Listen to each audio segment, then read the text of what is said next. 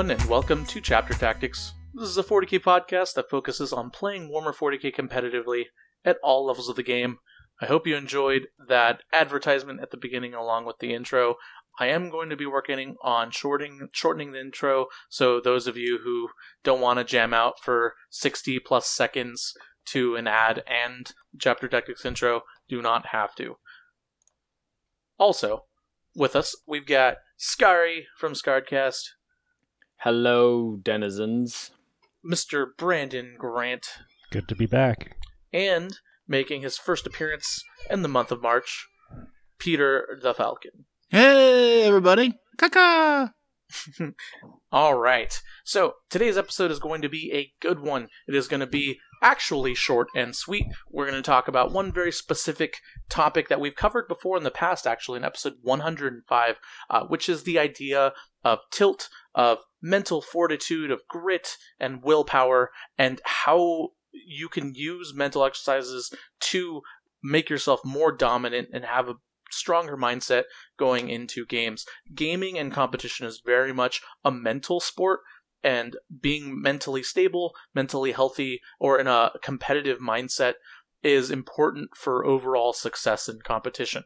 Not just physical, it's also mental as well. And that's something we've brushed on in the past episodes, including that tilted episode I mentioned earlier. Uh, however, we're going to dive in depth here. And also, special shout out to Mr. Brandon Grant, who gave us the idea, or gave me the idea about this episode.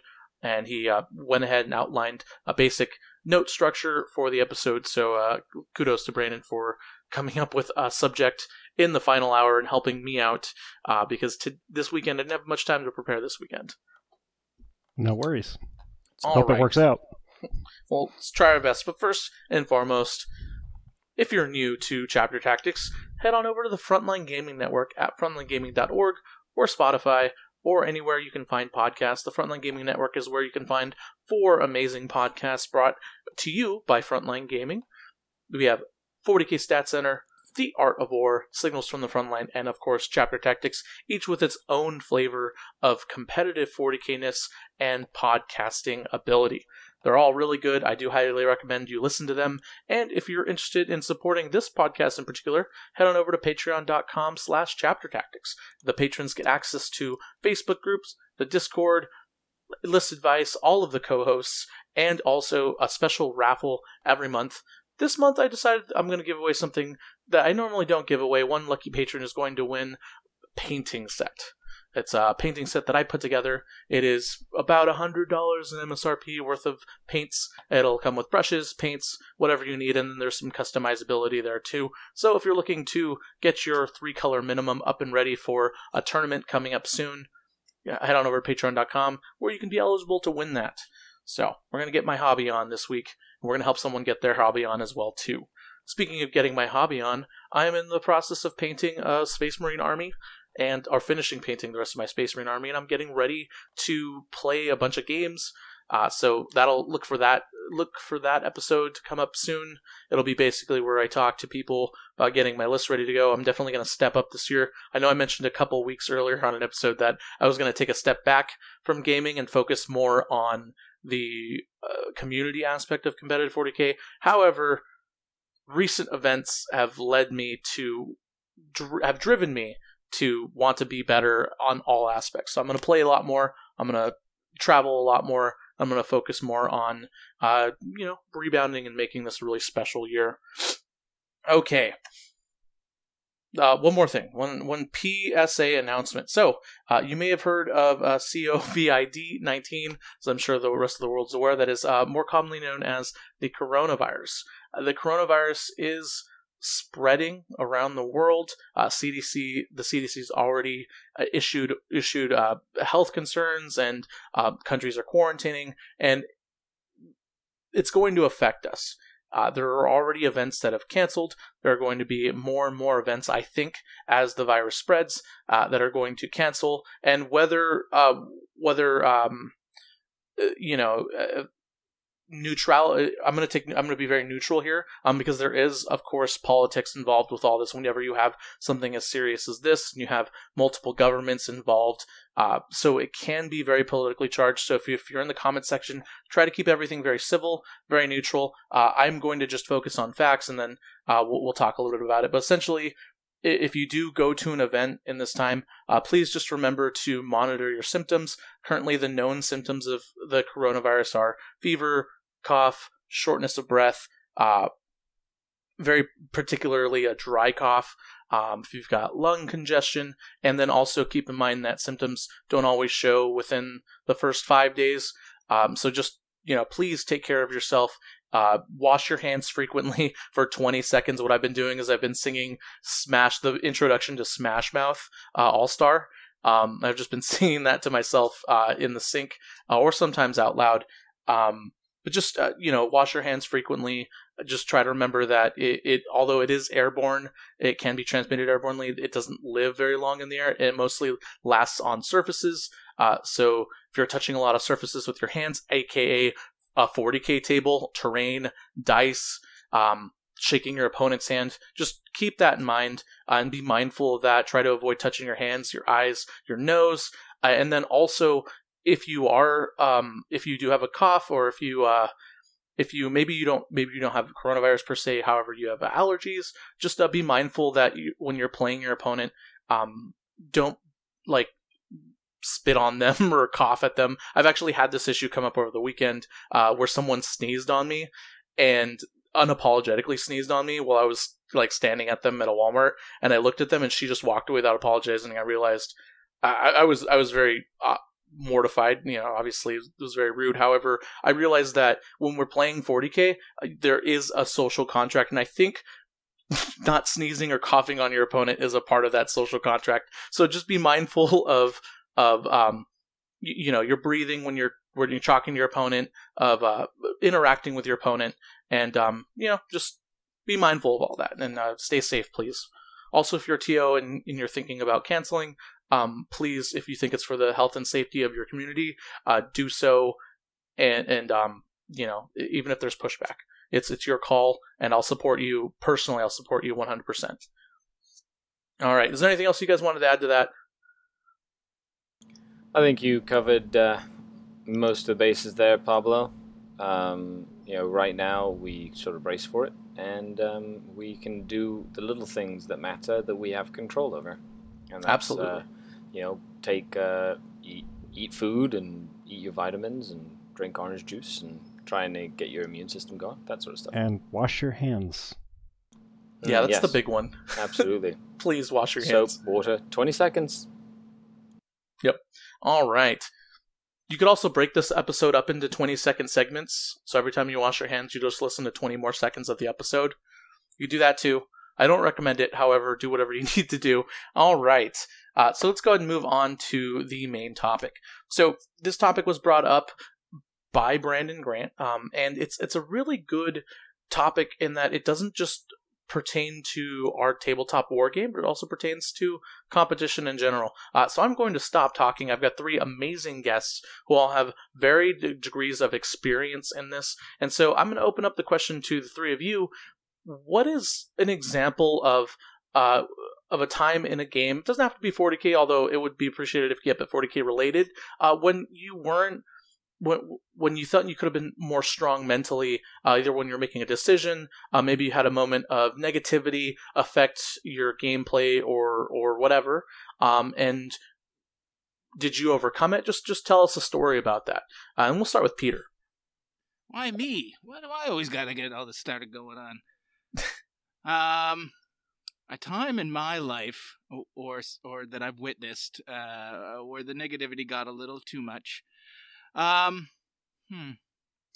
Now, if you're still deciding, Peter, I have one. Go for it, man. This is your topic. Hammer So, um, I played Nick Nanavati actually a few years ago at Nova in the Invitational, which was really cool. But I'd only played him one time before and lost barely, and then I'd already just lost just to Justin Curtis, so I was out of the running.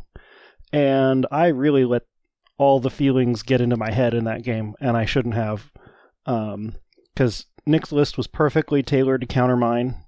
Uh, this was when the Castellan was big, and he was running the anti-meta list of Eldar and um, Dark Eldar, and I just let it get into my head. Like I was making way too many passive decisions when I needed to be more aggressive, and then Nick rolled really hot, and I got kind of despondent about that. And I think if I'd been in that mindset of I'm still in this to win it, I would have done a lot better. And I just let all of those nervous emotions get the best of me in that game and lost handily. So when I was starting to get into competitive 40k, I want to say two, three years ago, two and a half, maybe three years ago, um, I went to a tournament up in uh, in Canada, the Capital City Bloodbath, and I ended up playing against uh, Jason Sparks. And we had uh, this was back when Index was the run of the mill thing, and he was running like a crazy four plus invulnerable save, Dark Angel, like parking lot spam thing, which was like really good at the time in Index. And uh, basically, he like looked at my tanks and just blew them all up with las cannons, and that sort of like depressed me a lot, and uh, and ended up. not playing as well as I could have, and in retrospect, I took a lot of risks to try and make it back into the game that I that I probably shouldn't have. And you know, of course, in hindsight, had I not made those risks and just kept a cool head, I could have won that game. Yeah, I mean, I can go way back to uh, you know a good decade ago when I started playing uh, 40k and fantasy. Um, I remember being in an event um, playing fantasy with my beautiful lizardmen who I loved so dearly, and uh, went up against an opponent. And one thing anybody that's ever played against me will know is when dice don't do like what they should do on average, because I'm just always doing the calculations as we play. I'll start to grumble about it, even if it's positive for me. I'll I'll be like, oh, that's that's not how that should have worked. Average dice should have been this, or, and I'll do it like anyway. I played this guy and it was the it was basically who determined it was a four round event determined who would get into the finals between me and him. And in like his opening volley he probably picked up a good half my army. I was i was uh, had saves on fours. I probably made about 20% of those saves. And so the entire time i was just like getting grumbly and every time i'd fail another save i'd be a little more angry a little more angry. And it it really threw me off my game for the rest of it. Like i could easily have won that game. Um, and this this is something that just happens, right? You you get down on yourself, uh, or you get down on dice when it's not dice that caused the issue, and you just you, it conflates and it gets bigger and bigger, and uh, yeah, and it basically I threw out all strategy, and uh, I, I in in retrospect I, I'd lost the game specifically because I just gave up. I I went into I got into a mood and I didn't carry it forward. Yeah, and and so I've actually got two two good stories. However, I want to focus on Peter's a little bit now. Um, when you when you lost, did you how did you play the rest of the game? Like, did how did you treat your opponent? Um, did you just completely shut down, or did you still try and then just make mistake after mistake after mistake? Oh, I I made just mistake after mistake, right? Like I stopped thinking strategically. Um, there came a point, you know, when you when the first die roll happens and it and it's way off off base and it's not what it's supposed to be, you keep going, right? It's like okay, whatever, because this is a dice game. I've played enough of them, I know. But then you know, as they progress, it's it it builds up inside you, and the game uh, you you get tunnel vision, right? It's like, well, I guess this is the only way I'm going to win. You don't stop and think. Um, and you know we've t- you've talked about this on the show before. You kind of get into a tilt mode, um, and it it just carries you through the rest. And I'll never be the one that will be rude to my opponent, but I know I don't give them the best game either, simply because you know I'm not interacting with them as much as I was. There's a lot more grumbling about numbers and well, man, that should have happened and this should have happened. And I know I'm not the only one. Uh, this is this is a common occurrence in this game, right? Um, but yeah, that's basically what happened there. Hmm. Okay, so I have two anecdotes. One actually just happened to me recently, like a couple hours ago, and then another that I think kind of uh, contrasts a little bit. uh, with what people think of normally when they think of tilt or when they think of uh, mental strength, and it's a lot less hyperbolic, hyperbolic, a little less dramatic. Um, the first one, though, however, is I was playing a game of League of Legends. Long story short, League of Legends. Uh, there are five person teams on your team. It was a bunch of friends of mine, so we were all in chat, Discord chat, talking, having a good time. However, one friend was constantly, um, just saying, you, you know, negative things, not in a sense that he was uh, arguing or tilting. You just say things like, I don't think we can get this objective. Uh, I I'm not strong enough for that. You're not strong enough for that. Just little facts that that may or may not have been facts, uh, but they kind of wore down our our mental state. Uh, me as in League of Legends, I play the role of a play caller or a leader in the game, and so I was the plays I was making were were very conservative. Uh, you know, I was starting to doubt myself, even though I was I, I was very strong in that particular game, and we ended up losing. And I, I thought about it because I've obviously I also was thinking about this episode topic for today, and I realized that uh, his his kind of um, he he immediately went into the game with a defeatist attitude. Um, he immediately started playing from behind or as if he was playing from behind, even though realistically he wasn't. Uh, and it kind of wore down our mental fortitude as a team, as a unit. Uh, and then this does relate to my bigger 40k anecdote, uh, which is the team tournament at the end or uh, at the end of the summer last year in September. Uh, you can talk. Uh, we talked about it. It was episode one. I want to say 125, 130 is in there. Just look around the episodes around the end of August, early September. Uh, where we talked about team tournaments is a really really good episode uh, really good introspection into 40k team tournaments in general and i learned a lot about 40k team tournaments after that event so uh, there was one game or one round where we played uh, easily the best team in the tournament which was the the team zero comp team with junior Aflihi, ray Ahumada, jordan's jordan um, uh, i think richard Cozart, uh, but it was just a really, really good team. They were the stacked team. They were the team that everyone knew we needed to beat if we wanted to do well at this event. And so we went to this, and I think we actually paired really well. However, I was given Junior a matchup with, uh, he had Knights, and I was playing a, a list that didn't play well into Knights. I, I knew it. I, I, all I had was bolters. I, I, I, had a very hard time killing Knights. I knew I'd have a very hard time killing Knights. And I ended up playing Junior with kind of a defeatist attitude. And after the game, he talked to me and he said, "Well, why didn't you do this? This, you know, if you'd been more aggressive, you would have won. If you had shut out your my Knight Valiant uh, and kept it away from the game, you could have grabbed this zone and then et cetera, et cetera. And I realized I could have won if I hadn't played more conservative. If I hadn't started off that game with um, an I have to play from behind attitude.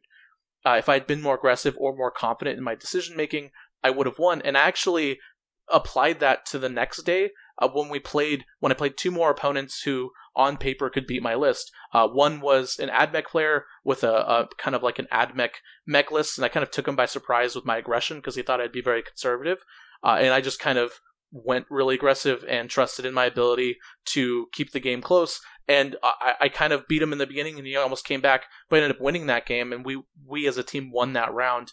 And then finally, a game, a really really good game against Kenny Boucher uh, where Kenny played really well, and, and so did I, I think. Um, and he was kind of caught off guard by my ability to play against his army, and um, I ended up winning that game as well too, edging it out. And if I'd beaten Junior, we would have won that round, and we had also would have won the whole tournament too. So it, it was just uh, that was just a quick uh, mental kind of step I told myself was, hey, you have to, you can't look into uh, going into a team tournament, especially when your entire team is relying on you. Uh, you can't go into it with a defeatist attitude, even though the nature of 40k team events can kind of put you in that mindset, right? Because you're you're taking a team a pairing and and you're taking a bad matchup for your army. So it's very very easy to fall into the pitfall of I'm going to lose this because it is the way fate has deemed it. Fate has deemed that horde armies will lose to 21 aggressors and centurions with hurricane bolters every time.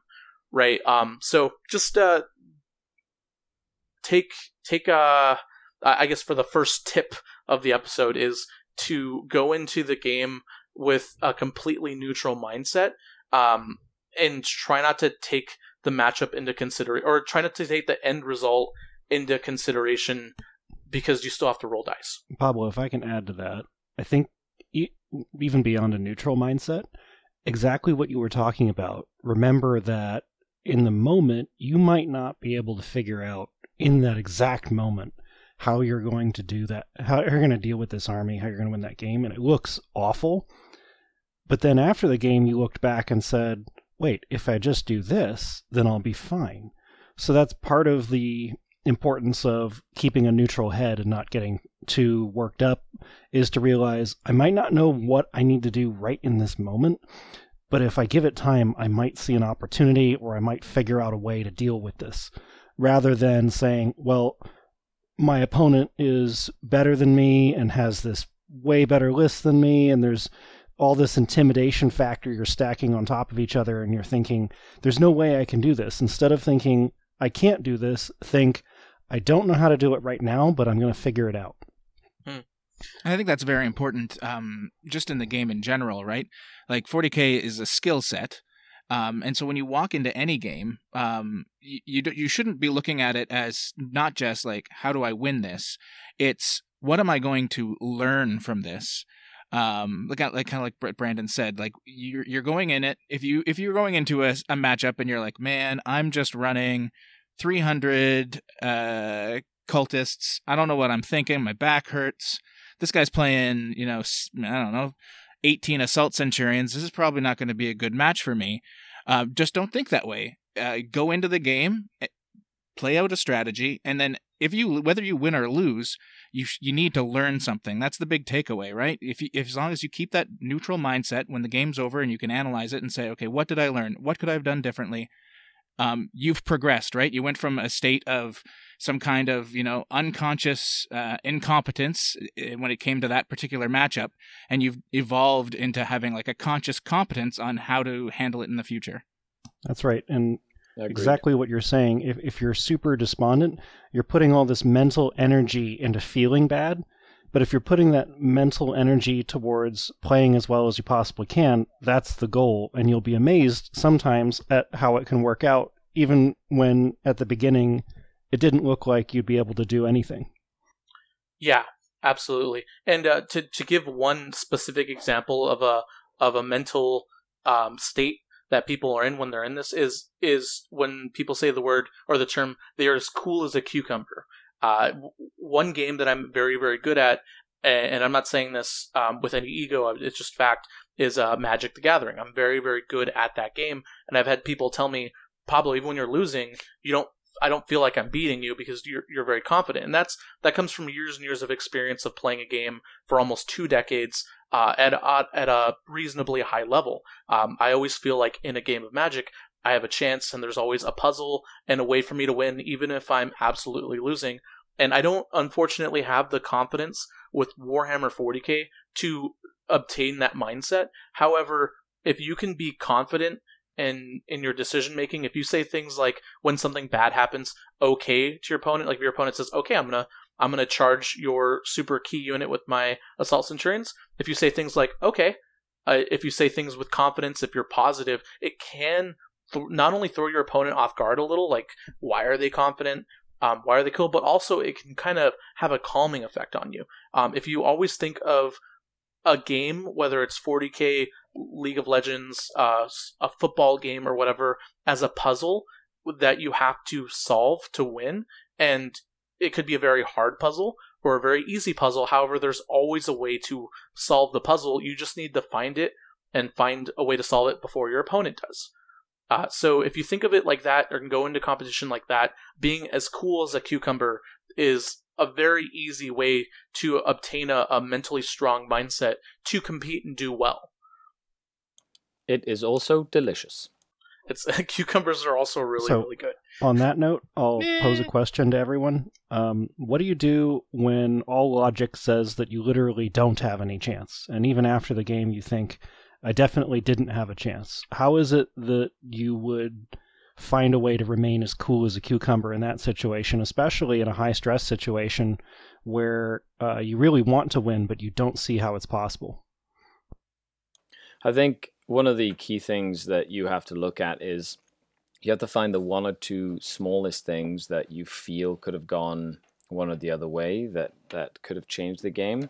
But to be honest, one of the easiest ways that I find that helps me stay positive and on track is I try and think about everything that I could have physically controlled myself. Like things that are out of my control are completely out of my control. They're out of your control. You know, once you roll the dice, there's nothing you can really do about the dice. So it's one of the reasons why you can't really be upset at dice rolls.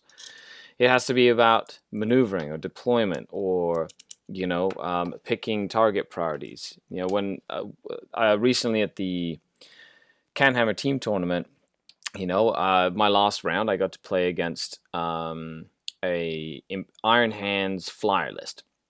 That was uh, six six flyers, three Thunderfire cannons, intercessors, just the the run of the mill like just shoot you off the board style list, and you know, it was definitely a really tough matchup. I was running a bunch of like very slow moving coven stuff that was just never going to get there in a hammer and anvil deployment, which is even worse.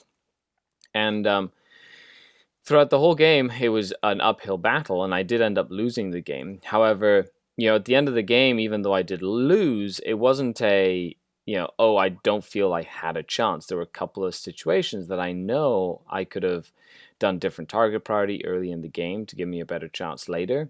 And in hindsight, instead of going, oh, well, there was no physical chance, I was thinking of stuff like, well, if I would have shot this plane sooner, I would have had less shots coming at me. Or if I would have been able to wrap this unit of intercessors sooner, it would have allowed me to not have to get shot for three turns, you know, that sort of thing. So it takes training though to train your mind to think that way. It's not it's not a normal thing for someone to get their butt whooped and be like, I feel great. Hmm.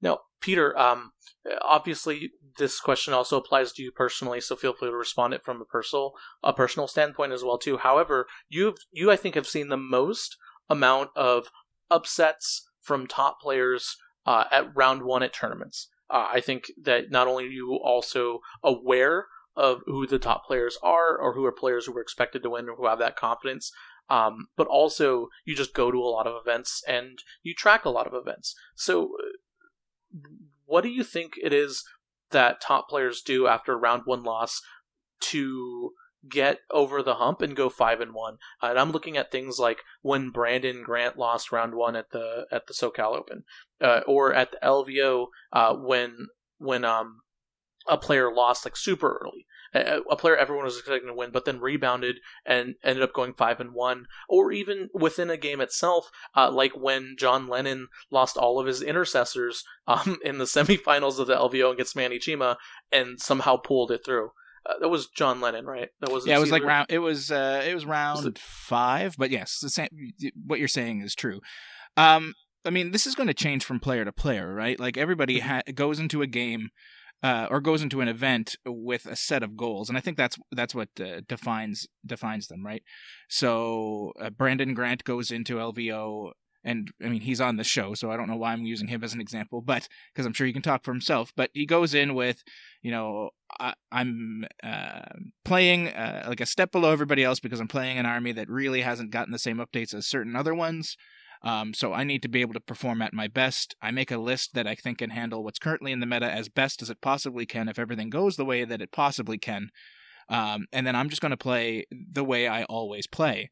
Um, and I think that's true of any uh, top tier performer, right? They're going to go into an event.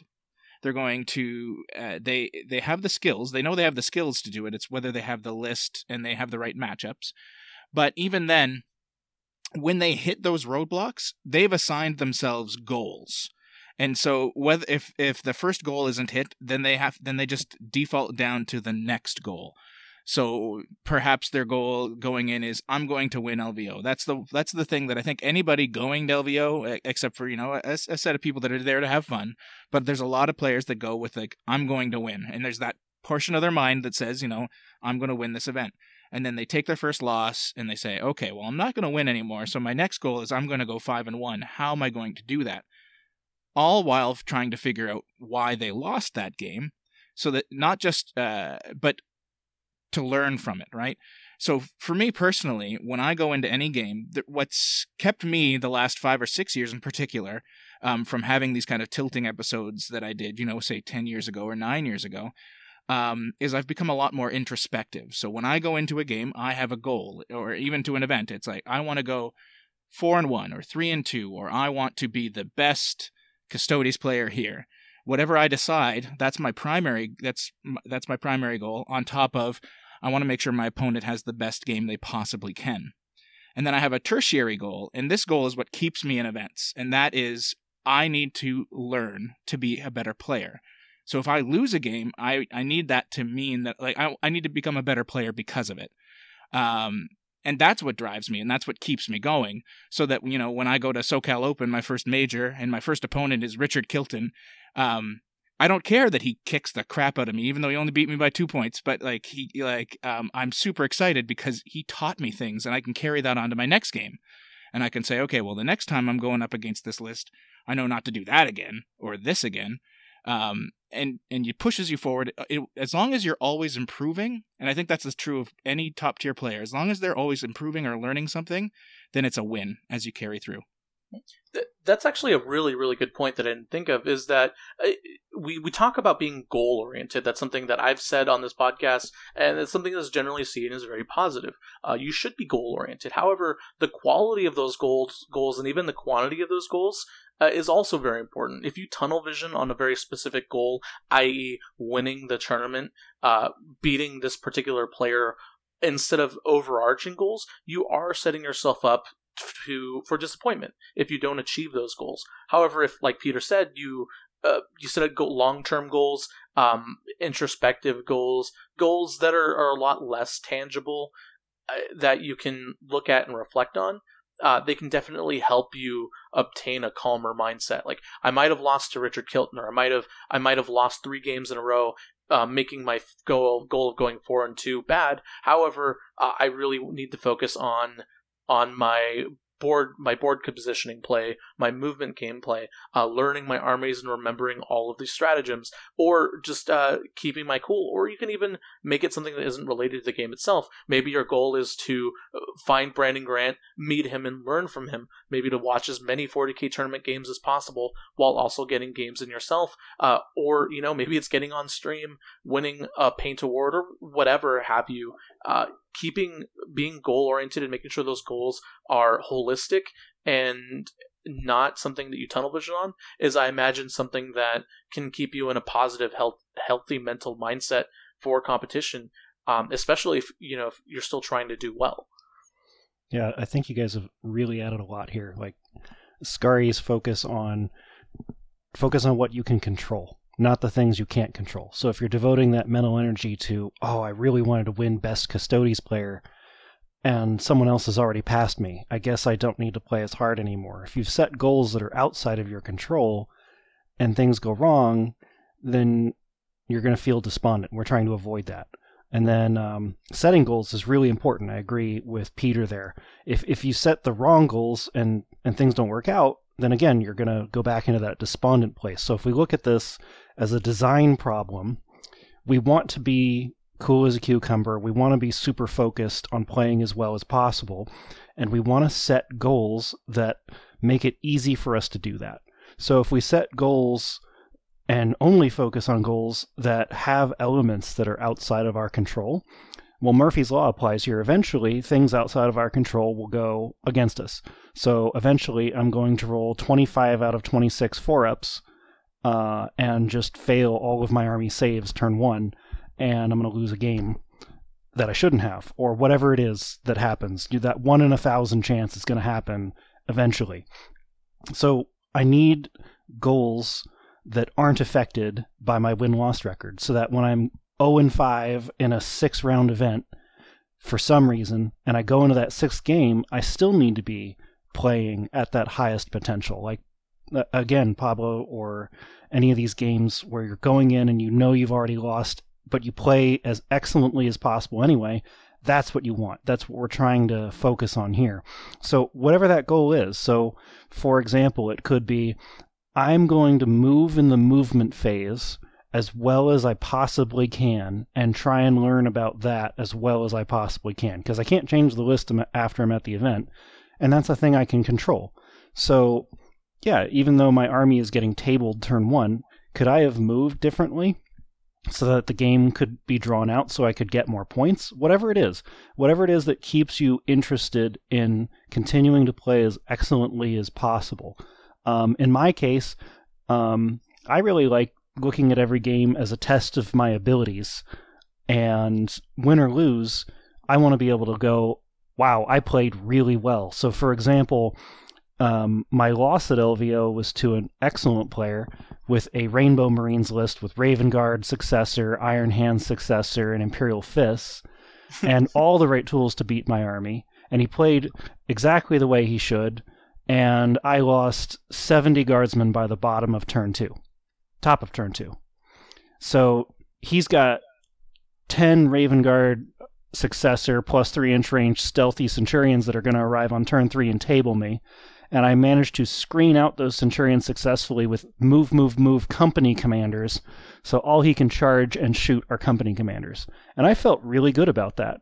Even though I was getting my, you know, metaphorical ass beaten here, um, it felt really good to say, you know what? I fought hard to have these characters survive because he had six eliminators that could have killed them all over the course of the game, and I had the right tech in my list and did the right fire priority and got rid of the eliminators and all this other stuff just to have two company commanders in the right place at the top of turn three so that the Centurions couldn't arrive where he wanted them. That felt really good, and ultimately, there was a dice moment in that game where things went south, and it was a super interesting game, even beyond that point. But I get to have a story now where I said, yeah, I played really well and I lost, but I had a great time. And those are the moments you're looking for as well as having a good time, learning something new, um, or even meeting someone cool. And it was really great to meet people from all across the world. And you can hear in my voice the excitement about this game that I lost. So again, in summary, we're looking for goals and we're looking for concepts and ideas that we can hold on to so that even when we're 0 and 5 and everything looks as dark as it can possibly get, that we're still playing our best. Very good. Scar, do you have anything else to add to that? Absolutely. Uh, I hear here. That's that's what I'd say. yeah, I think we nailed it. We're the best. so so th- wash your hands. So- We're good. Um, there, unfortunately, there's another aspect of this that I wanted to uh, kind of segue into, uh, and that's uh, the idea of one final moment. So there's, something else that we haven't talked about that you can apply this strong will towards, and that's one key moment in a game and you being in the mindset to make that key decision. You know, sometimes uh, you're you're just a person. All you have is a will to survive. Uh, you know, you're your rival is spitting out a challenge and you have to meet it. You, oh you can't God. lose your grip on the dreams also, of the know, past. Eye of the Tigering this up. what the? so, uh, what the, games have you been playing? what I'm alluding to is the one final, uh, maybe the kick to win the Super Bowl, the decision that you need to make where you need to push everything out. Uh, you, you have one very specific goal, and I know I know I'm saying it, I know I just said that you don't want a tunnel vision. However, there is a a proven psychological fact that there are people who can push everything out and focus on key specific things and have the mental strength to make those decisions even with with facing immense amounts of pressure do succeed that's something that we deal with regularly in our lives. That's something that we have to persevere through in competition.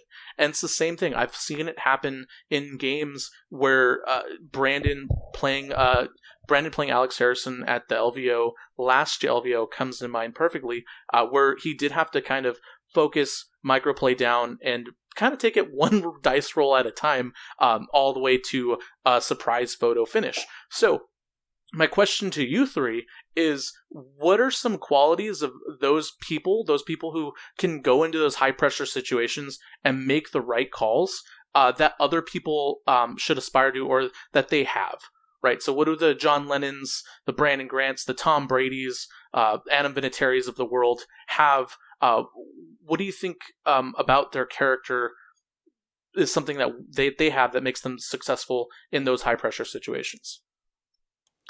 Whenever we're talking about competition and people falling down and getting back up again, I always look to professional athletes just in general because their mentality is ingrained in them since they're like children that they they want to do what they want to do no matter the cost and they they just put their head down and they do it and they understand that failing and losing and scraping your knees and you know breaking bones and that's all part of the process. So you have to be confident enough to do the right thing regardless of like what the outcome is. You know i, I was going to use michael jordan as an example but you know over his career he missed like what 9000 shots or whatever he lost 300 games you know uh, like 25 or 26 times they gave him the shot to win the game and he missed it, right? So it's like, you know, even someone who's hailed to be one of the best basketball players of all time, if not the best, you know, had like a lot of failings, right? And and and it's just part of it. You have to sort of trust your instinct that you have what it takes in those scenarios. That's a really good point. Uh, Brandon and Peter, this episode is brought to you by HP Instant Ink. No one is reading your mind, but HP Instant Ink knows when your printer is running low and sends you new cartridges, so you never have to think about ink. Save up to 50%. You'll pay less than $5 a month for ink and never run out again. Find out if your printer is eligible and enroll today at hpinstantink.com. Conditions apply. For details, visit hp.com slash instantink Spotify. Hmm.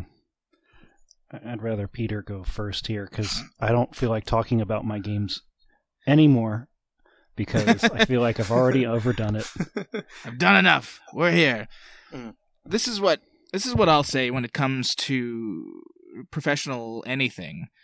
Um, I watch a lot of tape, like you said, Pablo. I mm-hmm. witness a lot of games, uh, and and it's the same with like Scary said. It's the same with any kind of sport or anything like anything like that.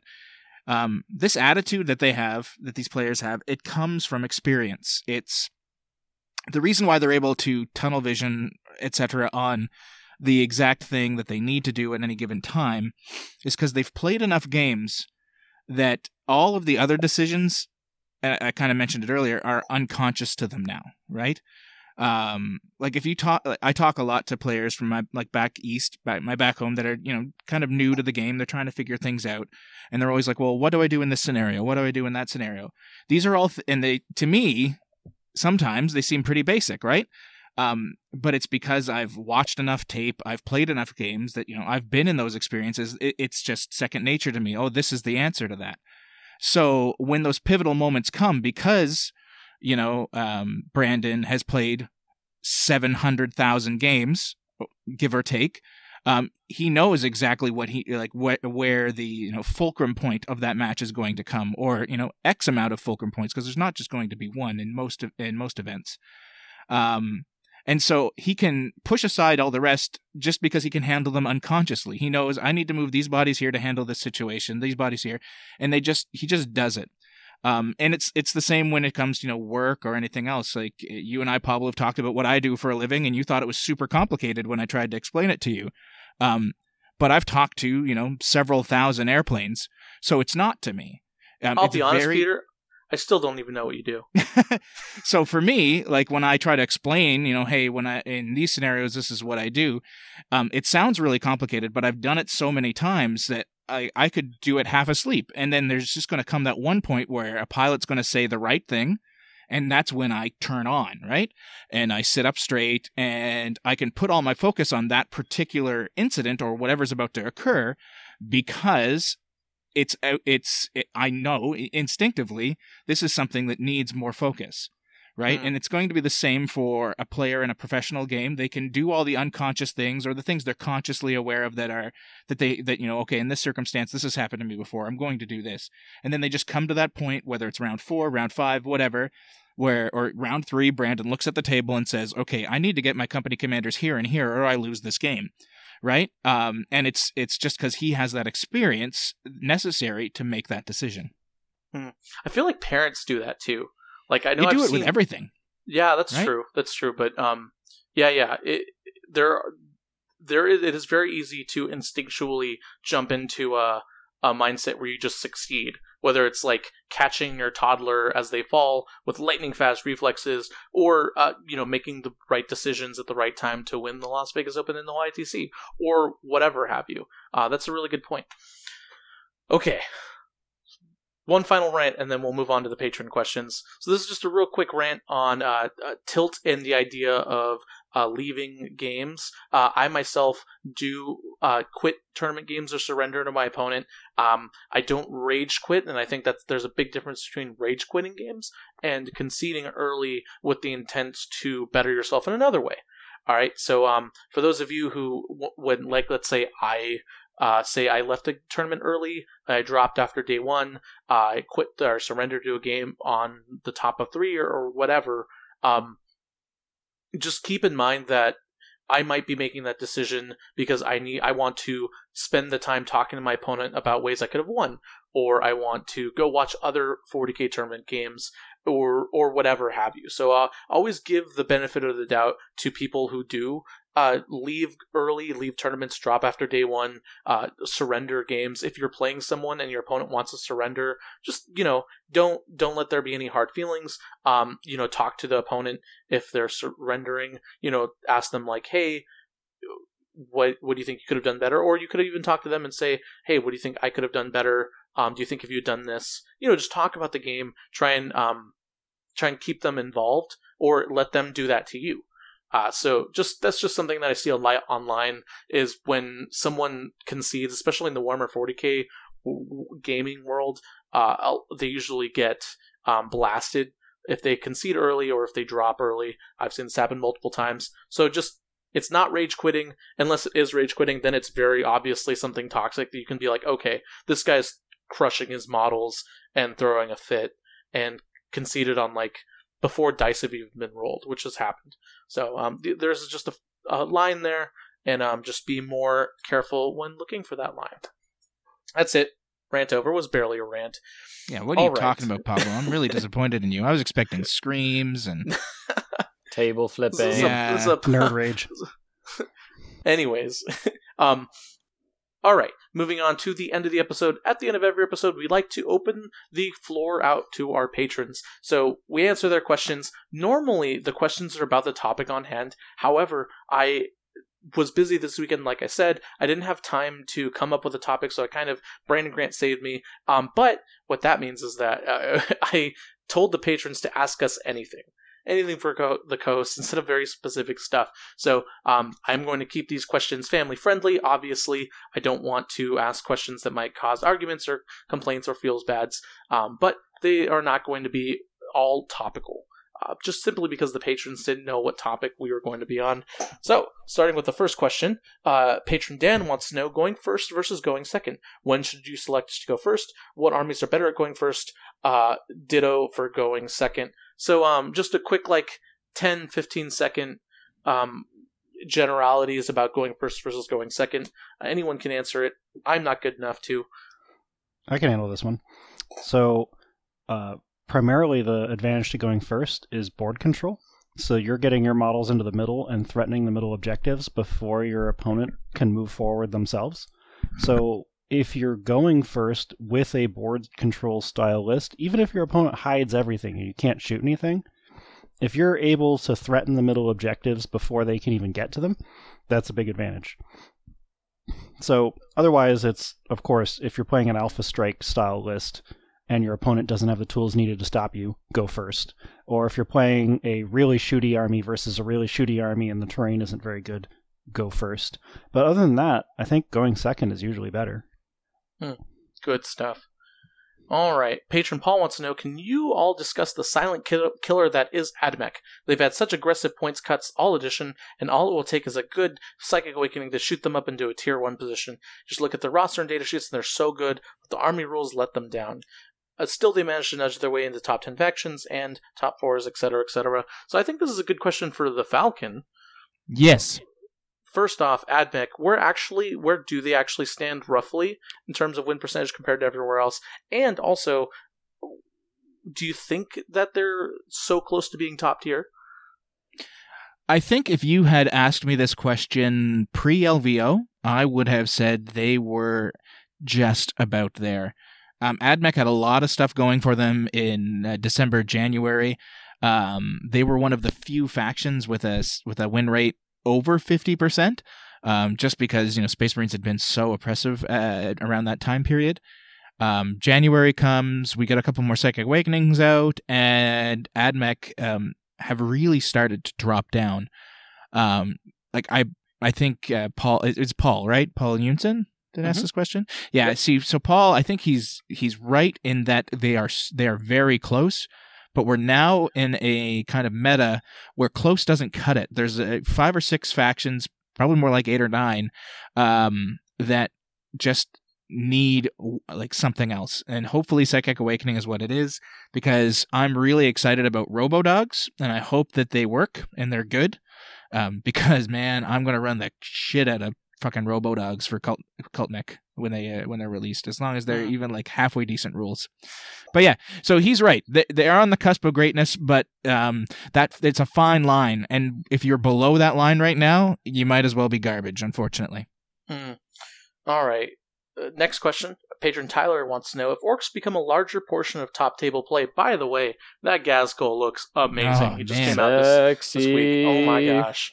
Uh, Primork incoming. However, Okay, if- so everybody should uh, comment war. We are Wah. greenskins. No, don't do that. That's right. Wah, no, wah. no, Let's is that like a in Games Day thing? A relic Mm. of ancient past?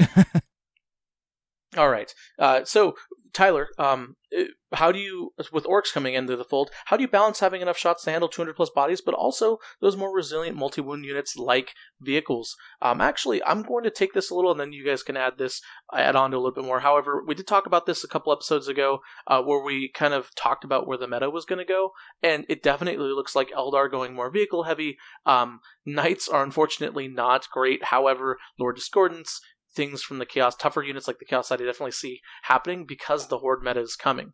Um, so I, I i think it'll come down to what space marine players ult- what list space marine players ultimately settle on as being the best list. Um, so keep an eye on space marines and what they're building their lists to deal with. It'll probably be raven guard it'll probably be assault centurions still um, and aggressors. Yeah, yeah right now So- so far, two weeks in, it's a hundred percent Raven Guard with Assault Centurions. They are Yep. absolutely dominant now. Yep. So um, keep that in mind, uh, and then also more importantly, don't make any decisions until the April FAQ, where a lot of stuff is going to get shaken up. I am predicting that, predicting that a lot of stuff will get shaken up. Okay. Do you think uh, they'll open it up with um, the game's in a really good place, guys? So we're not going to do anything. and all we hear are crickets and rage quitting all around. Cue the Curb Your Enthusiasm music. At this point, I can only speculate that they're listening to people on Facebook and paying attention to the meta, especially at games like Adepticon. So I doubt it. the thing that worries me is um, we, we are seeing attendance drop in um, in events due to, to the coronavirus, um, which may affect Adepticon. I'm not sure. I'm not trying to make any predictions or, or anything. However, w- what I'm worried about is that what if there's kind of a lack of 40k games and a lack of stats for people to look at, and so by the time the end of March rolls around, when they're kind of like finalizing the FAQ or whatever, they just kind of look at it and go like, "Oh, we fixed it." Because no Mm, one's playing games of no. 40k.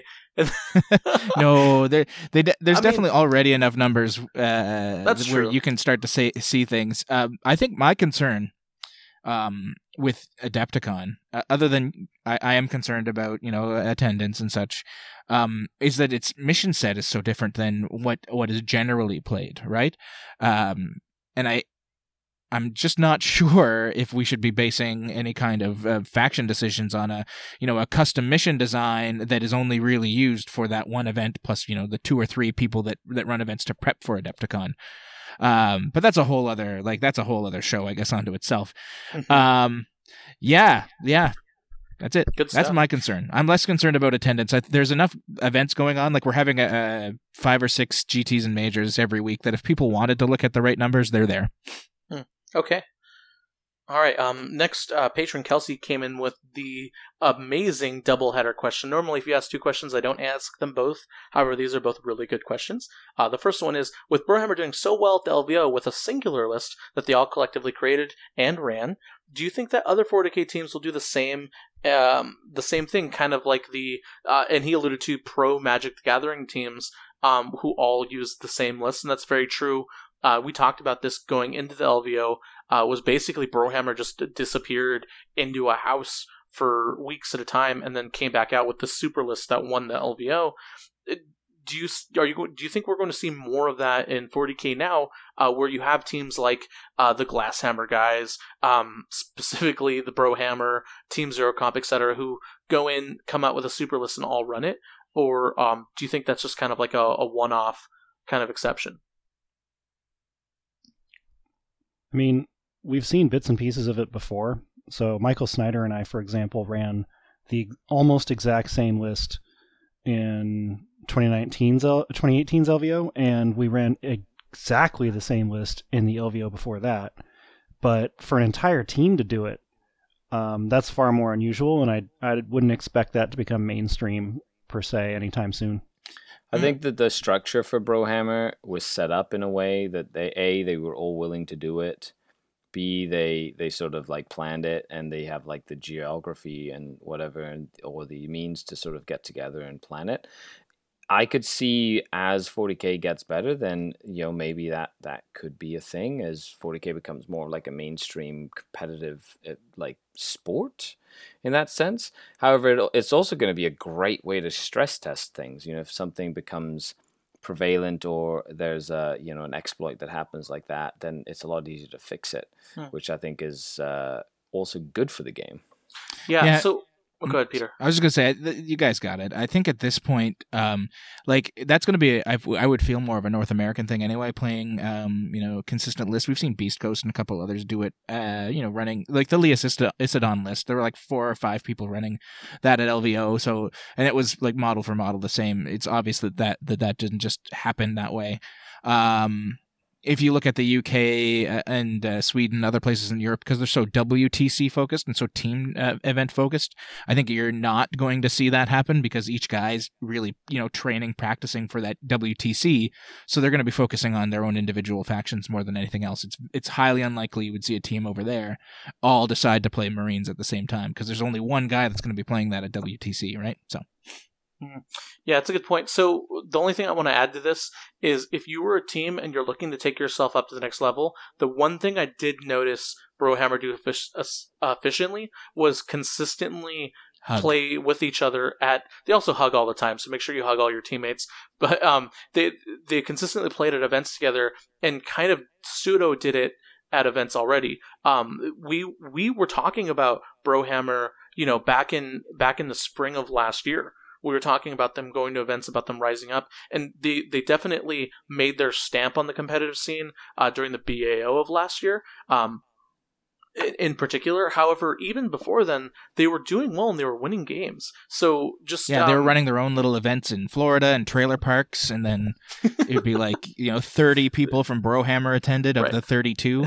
So and and, and uh, the more important thing is is that they they were relatively new to the competitive 40k scene. Obviously, John Lennon's been around a while. However, um, even though John Lennon was a good player, he wasn't like he definitely rose up as one of the top tier players this year. Obviously, Richard Siegler, same thing. Ruben Fernandez, they all, as a team, stepped it up this year and just made the conscious decision to do that. So if you want to do something like that, make sure to start now, start early, get a team together, make sure they're all local. All right, and then the second question that Kelsey had was: uh, Do you see parallels between top tier competitive players of 40k and top tier competitive players of other games? And then, if um, are there anything 40k player competitive players can learn from top tier players of other games that you kind of think about? hundred percent, yeah. Um, yes, like there's no like um, it, for for me, like I don't play as much, obviously, living where I do, and and only getting to travel occasionally. Um, but it, for me, from a 40k perspective, I watch um other esports and not just because I, I like them like I, I, I will listen to Day9 talk about commentary for magic the gathering just because it's something that it's something I want to become better at, right? So, uh, and I'll do that for others too, right? Like uh, esports commentators, I'll watch them, I'll listen to their tape, um, just to get better at what I do, because I I want to be. If I'm good, if people are going to want to actually listen to me for some odd reason when I talk nonsense on the internet, I want to at least be able to be providing a better service. So that's something that I do, and I think that trickles down to play as well. You're, like, there's a lot of consistent, a lot of consistency there between between games and the gamer's mindset. Mm, did we lose Peter? I believe so. Oh Oh, no, I thought that was me. Falcon down. So let down. me. No, Falcon so- down. I'm here. Oh, he's back. You're Oh, back. You're he's back. Okay, did, great. did did I lo- did you lose all my cool speech about uh, no, you Magic the said Gathering? you want. If somebody wants to listen to me making a fool out of myself, and then you cut. Oh no! Well, if someone wants to listen, I want to make sure that I'm like that I'm as knowledgeable as possible, right? So I will listen to Day9, or I will listen to others in in the community for other communities, um, and uh, you know talk to them about how they do what they do, and watch tape from them, just to get any kind of uh, that extra kind of leg up. Um, and it and I think that's that's true um, at a play level as well. Like there's a lot of cross pollination when it comes to the gamer mindset. um, sorry. uh, The next question. So Jason, who's actually the TO of the Tahoe Crown GT, which I will be attending. Uh, they just became a sponsor of the podcast. Um, so I'm going to be attending the Tahoe Crown GT. So if you're going to be around the Lake Tahoe area in uh. Nevada, California, come by. Come to the event. It's going to be hopefully. Oh, it's 40 players max, so it's not going to be major. Tickets are selling out fast. However, if you want to go, I will be there. I'm pushing for Reese and Frankie to be there too. I'm pretty sure Reese said he was going to go, but you never know with Reese. Uh, however, he asked a lot of questions. Um, they're, obviously not, obviously, um, not something we'll ask on the podcast. However, he the email he sent me also had even more questions. he, he sent me the the event details and then was like, "Oh, I have more questions." They're all things like politics and stuff we definitely shouldn't talk about. However, I'm going to pull one out, which is did Magnus do anything wrong? Which is kind of politics, oh but it's 40k goodness. politics. Delete right did- now. Did Magnus do anything of wrong? Of course he did. Oh, immediately we're gonna have dissension. um, uh, I I personally don't think so. I think he was just he was just uh fighting against his instinct to do better, and he always had his good intentions in mind. Just like Guilliman when he created the unremembered empire. Get it straight. Didn't yeah, but anything. Guilliman didn't like you know sacrifice part of his like body to a chaos god knowingly, and uh, you know there's a whole lot of stuff going on there. I I think he I think there were some mistakes made on the Magnus part. Mistakes were made. I don't know. yeah, mistakes were definitely made. Yeah, I agree that mistakes were made, but did you do anything wrong? Were they wrong mistakes? What? Yes. What? Anyways. What? Let's move. Let's move forward. Let's move forward. Uh, There's no discussion here. yeah, wash your hands, everyone. Twenty seconds. Hmm. so uh, now, d- Nathan, patron Nathan, with another series of good, good questions, asking the real questions. We're wondering, like, is deep dish pizza really pizza? Is cetera, is et it cetera. another Magnus doing things wrong? No, I think it's the question? sandwich 'Cause- question, but I I just answered gonna- that. I sent him the link. Everything's Yeah? good. Um, so uh, the big one, actually, the one I like from his is, why do you think we're all bad at 40k? And Mm. by we, I'm sure he's talking about the listeners and not us, because we are all amazing. That's why we have a podcast. Mm. But um, why do you think we're all bad at 40k? And also, what's the best and fastest way to improve? There's Number no one, Fast way. number one, right now, if you had to tell someone, give them one piece of advice to improve, what would it be? Get a coach. Play more Done. games. Play more game. I would. I was going to say play more games as well. I mean, if you're in a situation where you know all the rules of the game and you still can't seem to do very well, then um, listening to this podcast is a good one. But definitely finding someone who really knows their stuff and watching really good pl- people play the game and explain what they're doing would be super helpful because there's some really subtle stuff in every phase of the game that can really turn a game around from something that's unwinnable to something that um, you edge out a win. I, I, it's way too much to explain in one podcast, but know your rules and then find people who know how to do shenanigans and learn from them. Yeah. Find people that are better need- than you and learn from them. right? You need you need like you, and even in your local game store, like you're out there, your local community, there there are players out there that know the game better than you, and you need to sort of like stalk them almost Hmm. and like watch them play and ask them questions. You have to find a mentors. Like one of the one of the things that that is very important because your your learning curve, like we all go through a learning curve, will will skew and will become a lot sharper and steeper if you sort of like steal the ideas of someone who is already knows what they're doing. Yeah. Like if you if you if you talk to somebody who knows what they're doing, you, you're gonna learn a lot lot faster. So honestly, don't don't. And a lot of the times, like you might be shy, you might not like to walk up to people and ask questions and things like that. However, that is to answer the question one of the fastest ways you can get better is just find somebody who knows the game better than you and ask them a bunch of questions Yeah. and watch them play and you know and then soak it in and then apply it instead of just saying oh that's silly you Yeah. know and you know that sort of thing Yeah, the, the, I think the simplest thing piece of advice I'd give is just to play more games and devote more time to it. That's it. well But people would say practice makes perfect pablo but remember if you're practicing shitty then you're gonna get you're gonna learn how to do something shitty really really Hey, well hey, if you if you just saying if you win, if you're winning one in a thousand games of 40k, and you play more games and you win two in 1,000 games of 40k instead of one in 1,000, that's improvement, buddy. so just playing more games. okay fair 40K. enough fair enough It's- fair enough It all Pablo. it all comes together. It all you know comes who I blame you know who I blame Magnus It's true. He this is what he did wrong. He made us That's like this. Anyways, uh, and then finally, uh, we have a faction specific question. Patron Jake wants to know Do you feel a Harlequin's battalion of three fusion troop boats, some bikes, and associated characters can be an efficient ally to Eldar heavy supports? yes Sure. Yes. Yeah. Sure. Do it. simple question simple answer yes you just have to learn how to use them well Yeah, because troops Because are there's, soft. Uh, there's a lot of subtleties in how to use the three boats, uh, fire and fading, and double moving, and to get those blasters where you need them, essentially. and by right. blasters, I mean fusion pistols.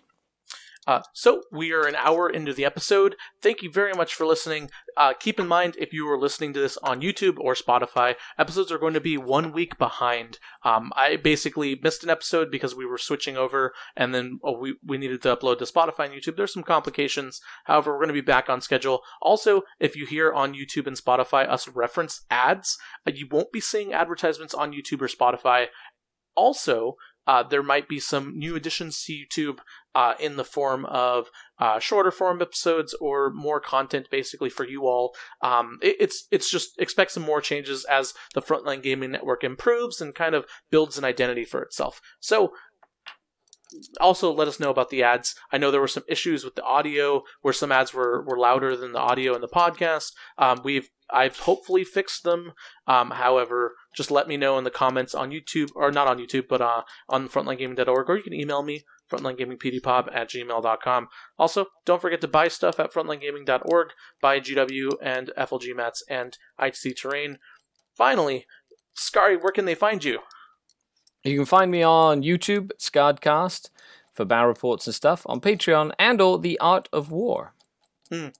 And 40K. uh, uh, Peter, if they want to hear you make uh, flying noises, cute flying noises in your tower, uh, where can they find you?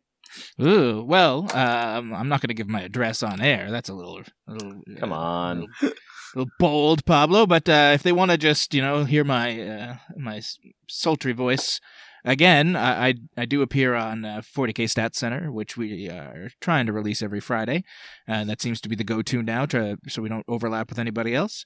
And um, also, you can just head on over to 40kstats.com. Uh, it's the KG little website that could, and you can see all the stats and everything that's been uh, happening in the world. I try to update it every uh, Sunday night, Monday morning with all the stats from the weekend prior. If it's not up then, it'll be done by Tuesday or Wednesday. It really just depends on how busy a weekend we've had. Um, but yeah, everything's up to date there right now if you want to take a look at uh, where the meta's been headed post Marine FAQ. And finally, Brandon Grant, you have a budding Astra Militarum community growing that you cultivated last week on Yep. air. That's right. It's a private group, so just message me through Facebook if you're interested, and I'll add you. Oh no. There you go. And if you're looking for Brandon, uh, look for Brandon Grant. I have the American flag icon. Can't miss it. It's great. It's glorious. Okay. Thank you so much for listening. Ladies and gentlemen, you are all the best listeners in the world. And as always, have a good one. Bye bye.